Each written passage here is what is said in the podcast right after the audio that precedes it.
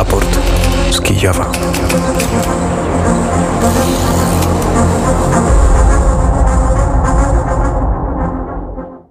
Dwieście ósmy dzień inwazji w 9. roku wojny Rosji przeciwko Ukrainie. Wita się z Państwem Paweł Bobołowicz. Naszą audycję realizuje Kaja Bezubik. Rosjanie przypuścili atak rakietowy na południowoukraińską elektrownię jądrową w obwodzie mikołajowskim. Pocisk spadł zaledwie 300 metrów od reaktorów jądrowych. O tej sprawie dziś będę rozmawiać z Arturem Żakiem. W nocy i rano wojska rosyjskie zaatakowały obwody mikołajowski, charkowski, dniepropietrowski, doniecki i zaporowski. Są ranni i zabici. Zniszczone zostały obiekty infrastrukturalne. Siły zbrojne Ukrainy od soboty kontrolują lewy brzeg rzeki Oskil w obwodzie charkowskim, poinformował o tym Departament Komunikacji Strategicznej Sił Zbrojnych Ukrainy. Być może niektórzy z Was teraz myślą, że po wielu zwycięstwach mamy pewną ciszę, ale to nie jest cisza. To przygotowanie do kolejnej serii bardzo ważnych dla nas słów, które trzeba usłyszeć, bo Ukraina musi być wolna, cała. Prezydent Wołodymyr Zełenski w ten sposób skomentował sytuację na froncie. I w pewnym sensie potwierdzają to analitycy Institute for the Study of War.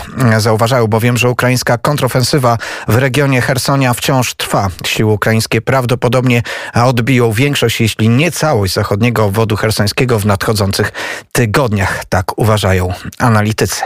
A dzisiaj jest poniedziałek, a to oznacza, że Kurier Lubelski zamieścił mój felieton, który jest rezultatem współpracy naszego radia, projektu Stop Fake i właśnie Kuriera Lubelskiego. Tym razem zatytułowałem felieton Norymberga dla Rosji. Świat nie powinien być zaskoczony informacjami o stosowaniu masowych tortur i mordów przez Rosję. Takie metody Rosja stale wykorzystywała w swojej historii. Takie metody stosuje też w stosunku do własnych obywateli. Dziś mamy dowody zbrodni, bo ukraińska armia z rosyjskiego cienia wyrywa kolejne obszary ukraińskich terytoriów. Jednak nawet dowody największych zbrodni nie przekonują wszystkich, by z Putinem nie robić interesów, by traktować go jak zbrodniarza. W dniach poprzedzających rosyjską inwazję na Ukrainę media, powołując się na źródła w amerykańskim wywiadzie, opublikowały informacje o przygotowanych przez rosyjskie służby listach proskrypcyjnych. Amerykanie pisali wprost, że Rosjanie przygotowali akcję aresztowań i zabójstw aktywnie politycznie i obywatelsko Ukraińców, ale też znajdujących się na ukraińskim terytorium Białorusinów.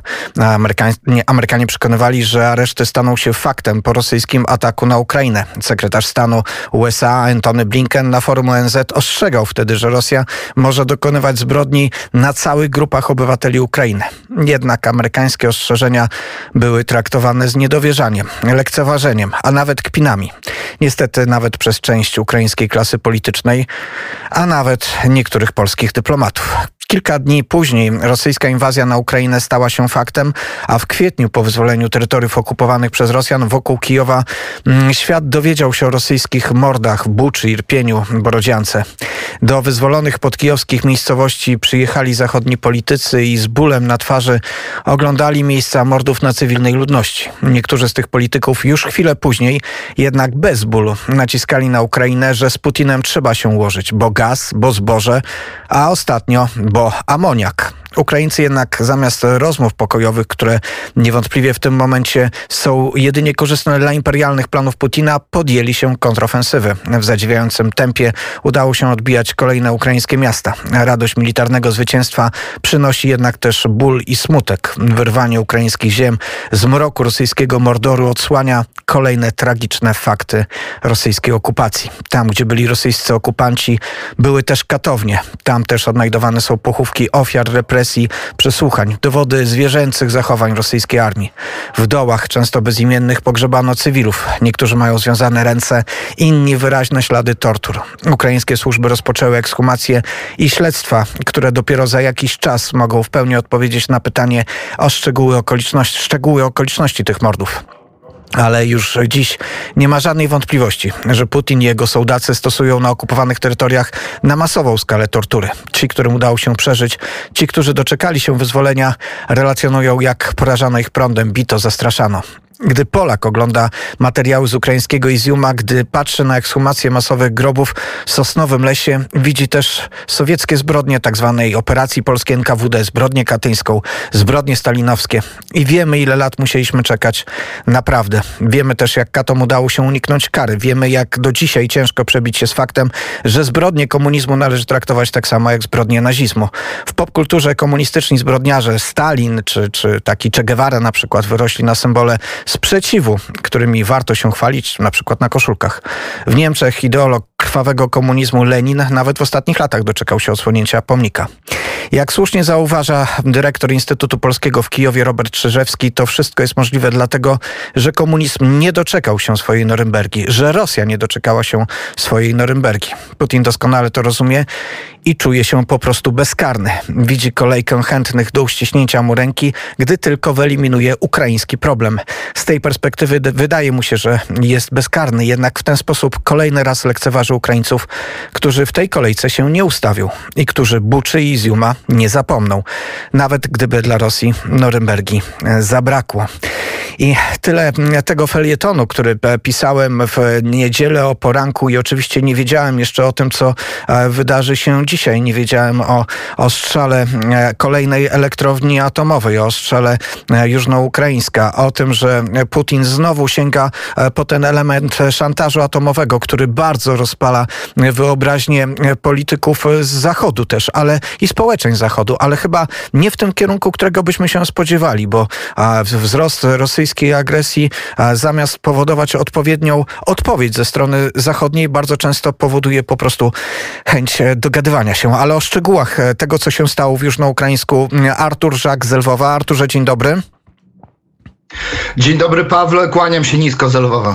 Arturze, przywykliśmy, to fatalnie brzmi, ale niestety takie są realia wojny, że przywykliśmy do informacji na temat elektrowni atomowej w Zaporożu, o tym, co tam się dzieje. No, bardzo to relacjonujemy szczegółowo w naszych raportach z Kijowa. Mieliśmy też rozmowę, która jest aktualna i w kontekście tego, co dzieje się teraz, tym bardziej może jest aktualna, z szefem Energoatomu ukraińskiego, ale opowiedzmy, co się wydarzyło w Jużnoukraińsku. Opowiedz w ogóle, co to jest Jużnoukraińsk dla naszych słuchaczy. Jużnoukraińsk to jest jedna z elektrowni jądrowych, jedna z 5 elektrowni jądrowych działających na Ukrainie. Czarnobylska jest akurat zawieszona. To jest elektrownia, która jest bardzo blisko koło Mikołajowa, który jest regularnie ostrzeliwywany, który nie poddał się inwazji ukraińskiej. Ta elektrownia jest w odległości 80 km od Mikołajowa i zresztą nie po raz pierwszy jest ofiarą rosyjskiego ataku. Tylko wcześniej domniemywano, że te rakiety były przeznaczone dla Mikołajowa i po prostu spadały w okolicach właśnie Piwdenno-Ukraińska, czyli tej miejscowości, gdzie jest ta elektrownia jądrowa. Między innymi 11 września był ostrzał tej 30-kilometrowej strefy bezpieczeństwa. W sierpniu też były ostrzały. Niemniej jednak teraz trochę po północy, bo zdjęcia monitoringu tej elektrowni pokazują, że w 18 minut po północy ogromny wybuch, czyli bezpośredni atak rakiet na teren, na pomieszczenie elektrowni jądrowej. Ogromna kula ognia. Energoatom ukraiński podał, że właśnie około 100 szyb zostało wybitych. Zostały uszkodzone też jeden agregat hydrauliczny i 3 wysokonapięciowe linie podłączenia energetycznego też zostały uszkodzone. Więc to jest w sumie 3. elektrownia jądrowa na terenie Ukrainy z 5, która została wykorzystana przez Federację Rosyjską jako element tego szantażu nuklearnego. Pamiętamy o zajęciu nieczynnej elektrowni w Czarnobylu. Cały czas wiemy o zajęciu przez wojska rosyjskie elektrowni, tutaj tej elektrowni zaporowskiej w Energodarze, gdzie stacjonują wojska, gdzie jest ciężki sprzęt, gdzie przedstawiciele Rosatomu, czyli firmy rosyjskiej kontrolują pracowników ukraińskich i teraz mamy bezpośredni atak na elektrownię właśnie pod Mikołajowem. Tutaj też jest zasadnicza zmiana w propagandzie rosyjskiej. Wcześniej, jeżeli dochodziło do tego typu wydarzeń, to zawsze była informacja bądź o samoostrzale ze strony ukraińskiej, bądź o zniszczeniu ogromnej ilości siły żywej i sprzętu ukraińskiego. Teraz od mniej więcej tego wycofania się z terenu obwodu charkowskiego propaganda, zarówno ta na najwyższym poziomie rosyjska, mówi wprost, podają, że właśnie uderzają w infrastrukturę cywilną, aby, no, mówiąc kolokwialnie, uprzykrzyć życie obywatelom Ukrainy, którzy to niby to przy pogarszającym się komforcie ich życia będą w stanie usunąć ten nazistowski, oczywiście w cudzysłowie mówię, reżim kijowski. Więc bezpośrednio uderzają w infrastrukturę cywilną, no i jak widać nie wstydzą się tego, że mogą uderzać też w infrastrukturę związaną z energetyką jądrową.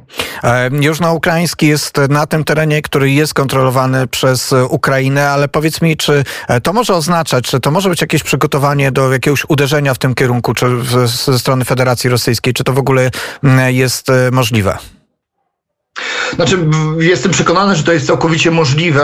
Oni przygotowali też społeczeństwo, tak jak mówię, przez propagandę, że będzie dochodzić coraz częściej do uderzeń na infrastrukturę cywilną, w tym i infrastrukturę nuklearną.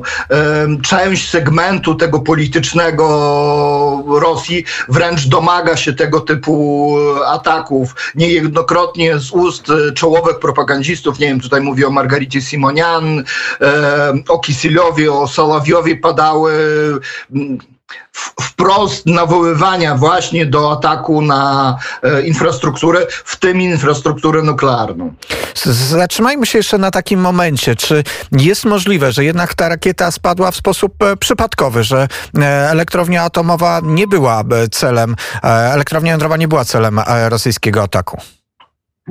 Znaczy, no, w naszym świecie wszystko jest możliwe i prawdopodobne. Dobrze wiemy, w jaki sposób też działają siły rosyjskie, że u nich to rażenie precyzyjne jest, łagodnie mówiąc, odrobinę zachwiane. Niemniej jednak wielu specjalistów stwierdza, że jednak celem tego bezpośredniego ataku była elektrownia nuklearna. Tak jak powiedziałem wcześniej dochodziło często do strzałów niejako przypadkowych właśnie w tej strefie 30 kilometrów.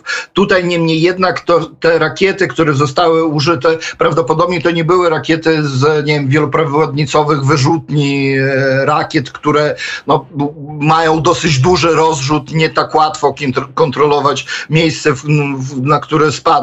Tu prawdopodobnie były wykorzystane rakiety, które mają jednak dosyć dużą celność jak na broń rosyjską, no ale zaczekajmy, zobaczymy, zostaną zebrane dowody, zostaną zebrane odłamki tych rakiet, więc będziemy wtedy dokładnie widzieli, przy pomocy czego ta akurat elektrownia jądrowa została zaatakowana.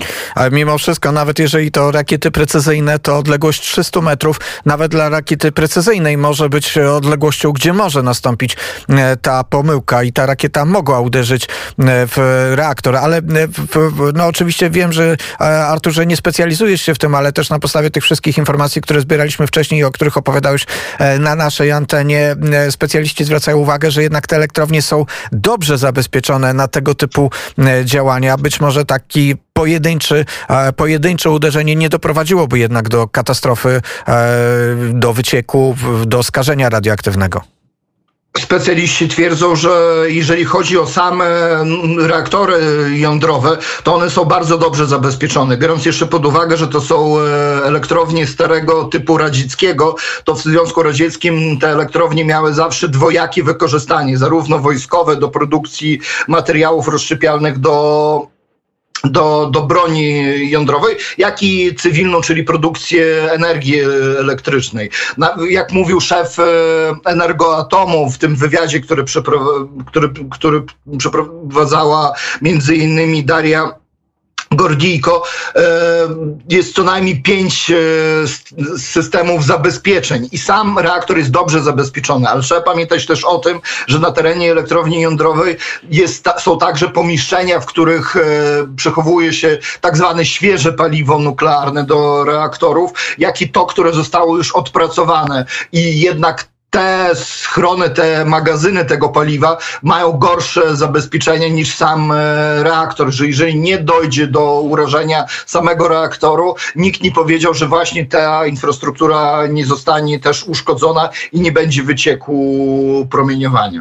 No to w pewnym sensie też dotyczy to tej elektrowni, o której powiedziałeś, że jest wygaszana, nie pracuje, bo też trzeba pamiętać, że pozostałości paliwa też znajdują się na terenie elektrowni w Czarnobylu i pod tym względem elektrownia w Czarnobylu też stanowi niebezpieczeństwo. Jak weszli tam Rosjanie w lutym tego roku, to też zwracano uwagę na to, że mogą doprowadzić do katastrofy. No jak widać, cały czas ten element szantażu atomowego się pojawia. Bardzo często Zachód wykorzystuje to jako taki moment, w którym stara się doprowadzić do rozmów Ukrainy z Rosją, bo się boi po prostu czegoś, co miałoby charakter, no może nie wprost wojny atomowej, ale właśnie wojny przy wykorzystaniu elementów też atomu i tego, co może być wynikiem wybuchu w elektrowni jądrowej.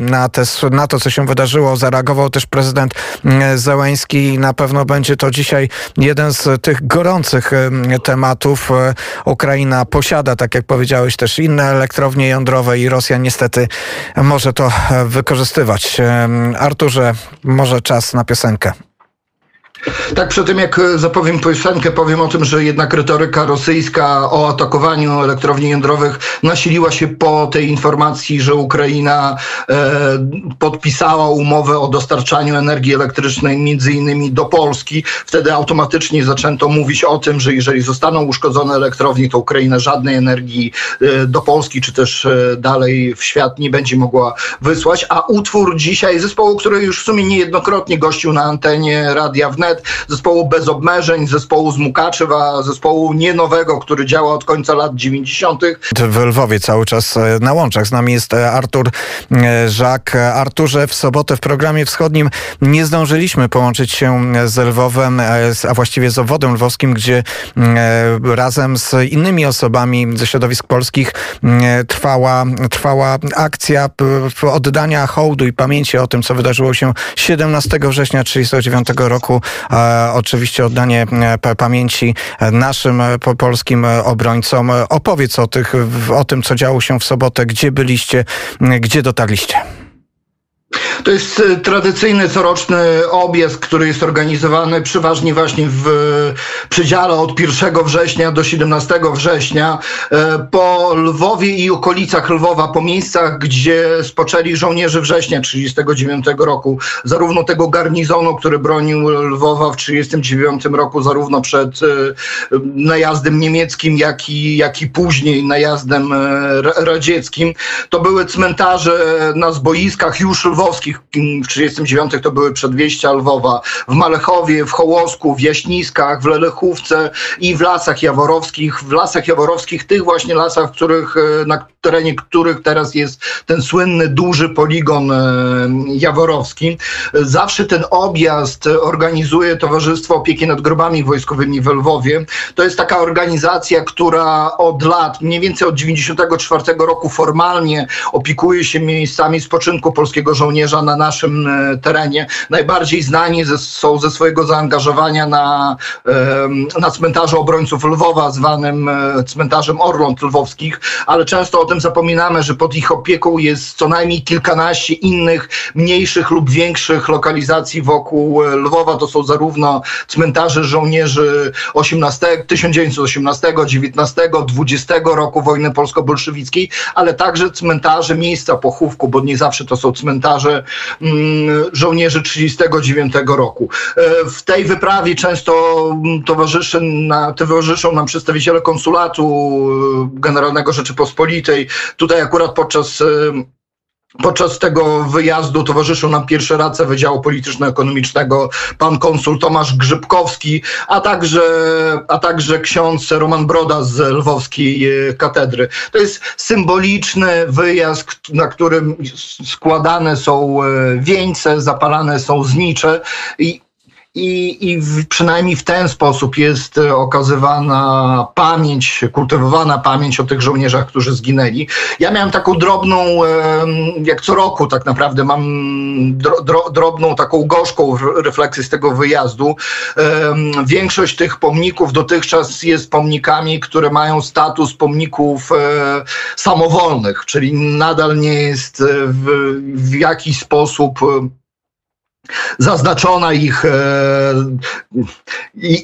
ich prawny właśnie aspekt ustanowienia. Na niektórych miejscach spoczynku są na przykład ogródki działkowe. Od 30 lat prowadzone są rozmowy zarówno na poziomie samorządowym, na poziomach ogólnomiędzypaństwowych. Są prowadzone rozmowy też z ludźmi, którzy mają tam te ogródki działkowe. Część ludzi wykazała się zrozumieniem. Są tacy, którzy nadal w miejscu, w którym spoczywają. Tutaj nawet ciężko jest stwierdzić, bo niektórzy mówią o setkach, niektórzy badacze o 1000 polskich żołnierzy, którzy zginęli w 1939, nadal uprawiają kabaczki i inne dobra, które się hoduje i uprawia na działkach. No miejmy nadzieję, że jakoś to zostanie rozwiązane. Ponad 2 lata temu były badania między innymi na lwowskich zboiskach, zostały pobrane próbki, zostały wskazane konkretnie miejsca, gdzie ci żołnierze leżą. Zostało udowodnione, że to są żołnierze Wojska Polskiego z 1939 roku.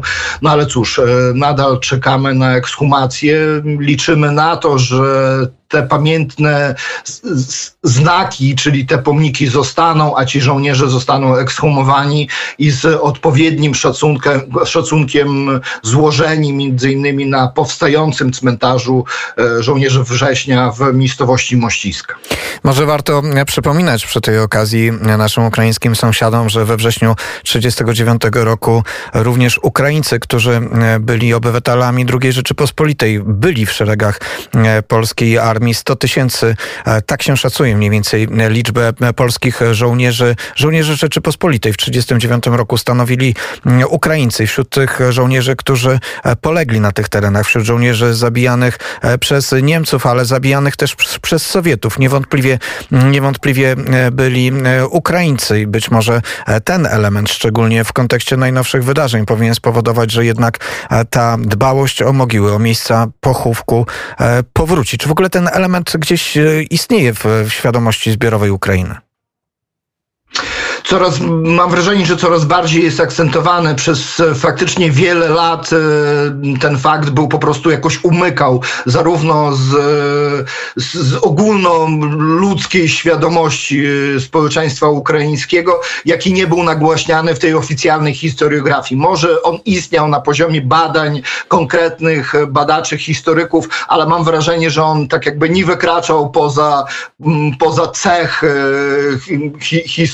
historyków, a tak jak mówisz, to warto zawsze zaznaczać, że niektórzy badacze mówią, że nawet 150 tysięcy żołnierzy pochodzenia rusińskiego, czyli ukraińskiego, było w Wojsku Polskim, czy też w Wojsku Rzeczypospolitej 1939 roku. Gdy z tobą się nie połączyliśmy w programie wschodnim, rozmawialiśmy z Krzysztofem Skowrońskim, który był na uroczystości otwarcia kanału żeglugowego na Mierzei Wiślanej. Nieprzypadkowo przecież ten kanał żeglugowy był otwarty 17 września. Data dla nas ta ma szczególny wymiar i w pewnym sensie to, że coś może się dziać, co nas uniezależnia od Rosji w 2022 roku dopiero, świadczy o tym, jakie są głębokie konsekwencje rosyjskiej inwazji na Polskę w 1939 roku. Opowiadaliśmy o otwarciu kanału żeglugowego. Obserwujemy też, jak ta kwestia jest komentowana. Oczywiście ciekawe komentarze są w Federacji Rosyjskiej, ale ciekawe jest też, czy Ukraińcy zauważyli fakt otwarcia kanału żeglugowego. Co udało ci się znaleźć w ukraińskich mediach na ten temat? Jeżeli chodzi o ukraińskie media, to reakcja jest reakcją, że tak to określę, bardzo prawidłową.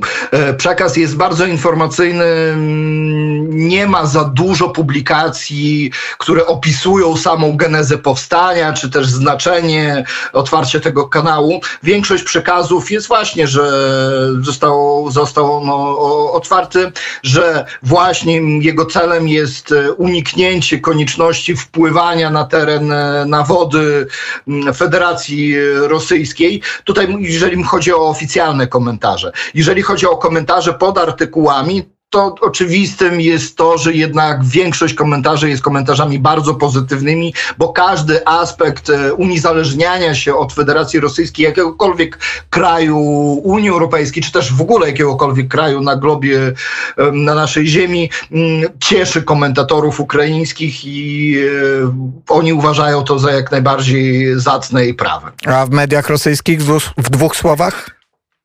A w mediach rosyjskich w dwóch słowach na początku były śmiechy, przez całą budowę były śmiechy i tłumaczenie, że to w żaden sposób nie wpłynie, że nie ma celowości w wykonaniu tego kanału, że coś w deseń na złość babci odmroży sobie uszy. Czyli się śmieją, ogólnie się śmieją i to na oficjalnym poziomie, jak i komentatorskim. Ciekawe, że takie komentarze też można znaleźć w niektórych innych kanałach. O Pugaczowej porozmawiamy jutro, bo to obiecałem Ci, Arturze. Zapraszam jutro do słuchania raportu z Kijowa o godzinie 9:30. Dzisiejszy raport przygotowała Daria Hordijko, Artur Żak, Andrii Zujeł. Żegna się z Państwem Paweł Bobołowicz. Do usłyszenia. Raport z Kijowa.